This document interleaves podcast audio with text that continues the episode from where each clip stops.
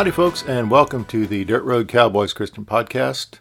My name's Dean, also known as the Dirt Road Cowboy. And whether this is your first time tuning in or if you're a repeat listener, I want to thank you for coming along for the ride. Before we get started today, since this is being put out on the Wednesday before Christmas, I want to wish everyone a Merry Christmas and a Happy New Year. And I hope that your new year is blessed and filled with the fullness and knowledge of God and His will for your life.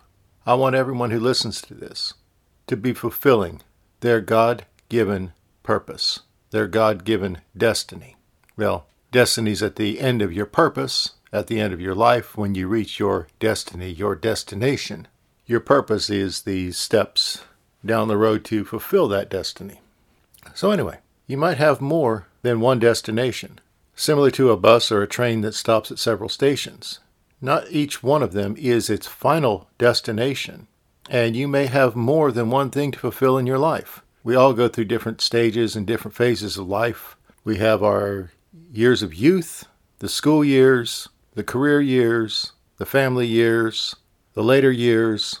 So each one of those can have its own individual destination, and then we move on to another until we reach the final end of the line, and that is fulfilling what God has put you on this earth to do. Anyway, today I wanted to talk about being in the hands of God. We all want to be in God's hands. We all want to feel His touch, feel His love, feel Him holding us and giving us strength. That can be a wonderful thing to be in the hands of a loving Father. But the Bible also mentions that it's a terrible thing to fall into the hands of the living God. That's not talking about His kids. That's talking about the people that are against us. Our enemies become his enemies by covenant. He gives us his strengths and takes our weaknesses. We fight his enemies, he fights our enemies. That way we don't have to get our hands dirty. There are angels out there that take care of things so that us kids don't have to mess with it. We have to focus on doing what he has assigned us to do and then let him take care of the things that he promised that he will do. He promised to avenge us. And I know there's a lot of New Agey type Christian teaching that says that He avenges us by showing love to our enemies. Well, tell that to the millions of people that He killed to avenge Jesus' death and the death of the prophets. What about the millions of Egyptians that died for putting His people in slavery, not letting His people go? All those firstborn that were killed in the land of Egypt. We can't say that it was the devil fighting the devil the devil out there beating up his own kids to make God look good for Moses. No, the Bible's clear. It said that God sent the angel of death to take him out. Jesus gave the parable where he was talking about the owner of the vineyard and how he had turned over the care of the vineyard to the workers. And then when he sent people back in to get a share of what was rightfully his, they beat them, they abused them, and they killed them. And then finally, he sent his own son, figuring that they will respect his son and do the right thing. Well, they plotted, they schemed, and they killed his son. So what did the owner of the vineyard do?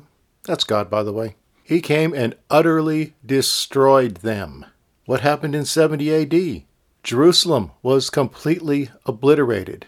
I love that word. He obliterated them. He killed millions of people in vengeance for what happened to his son. It is a terrible thing to fall into the hands of the living God. But if we place ourselves into the hands of a loving Father, then we're comforted by those same hands. We can feel His love, His mercy, His grace, and His compassion for those that come to Him with true repentance. We're not talking about people of the world. We're talking about those that want to be His. Not saying that He won't change and show love to people of the world that come to Him, but the ones that reject Him are in for a I was going to say world of pain, but an eternity of pain, not just in this world, but the one to come. I know there's teachings out there that says that in the end, God will redeem everyone, including Lucifer, but there's nowhere in the Bible that says that, and it's not going to happen. That's a New Age teaching that says that we all came from the one source and that we will all return back to the one source. No, it's not going to happen. There's nowhere in the Bible that says it. Don't believe it if someone teaches you something that they can't back up with the Bible. Now, people can have their own personal experiences with God, but He's not going to go against the basic foundations that are taught in the Bible. He's given that as a foundation. something that we can use as a true fact checker. Not this BS fact checking that they have now where they just make up opinions and call it facts. And they worship a false science, which is their religion. Capital S science versus small s science. They've made a religion out of their false science, their false data, things that they can manipulate, usually to get more funding from the taxpayers. But their time's coming because they are falling into the hands of the living God. I like how the Bible phrases that. It's a terrible thing to fall into the hands of the living God.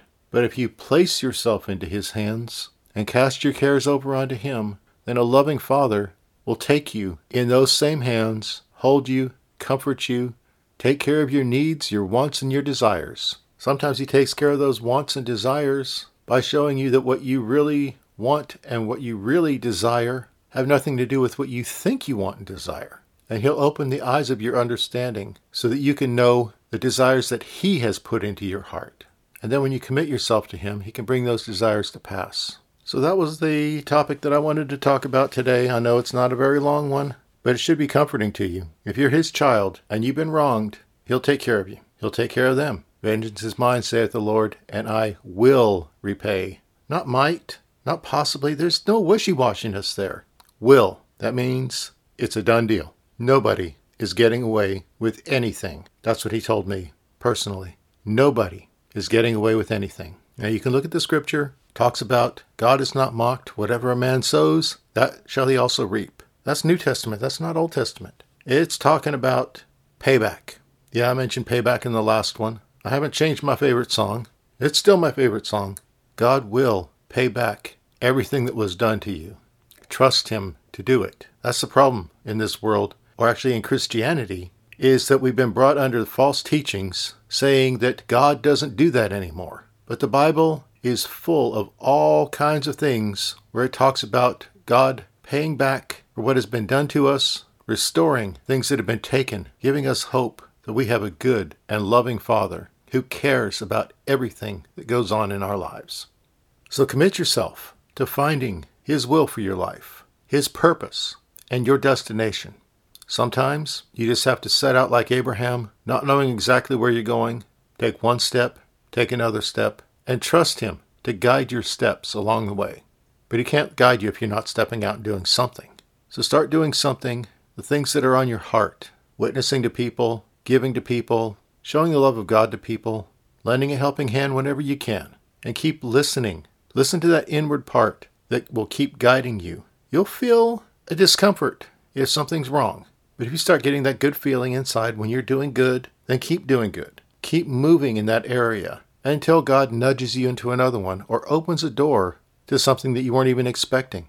But keep moving forward. Don't let the past hold you back. Trust God to take care of the past, all those that have wronged you, all the harm that's been done in your life, whether it was a childhood thing, teenage thing, any time in your life. When you've been wronged, trust God to make it right with you to restore the things that were taken from you, and to move you on to a better future, a glorious, bright, and hope filled future in Him. That's where I'm going to end the podcast this time. Again, Merry Christmas, everyone, and Happy New Year. If you'd like to find out more about me, you can go to my website at www.dirtroadcowboy.com, and there you can find contact information and find out a little bit more about me, what I do, and if you don't want to, that's fine. It's just there if you want to know more. So I pray right now that God will open the eyes of each and every one of you to the hope of his calling and the riches of the glory of his inheritance in the saints. That's you, and lead you into his perfect will and delight for your life, so that you may hear, Well done, good and faithful servant. I'll be back in a couple weeks, so until next time, this is the Dirt Road Cowboy, signing out. Bye, y'all.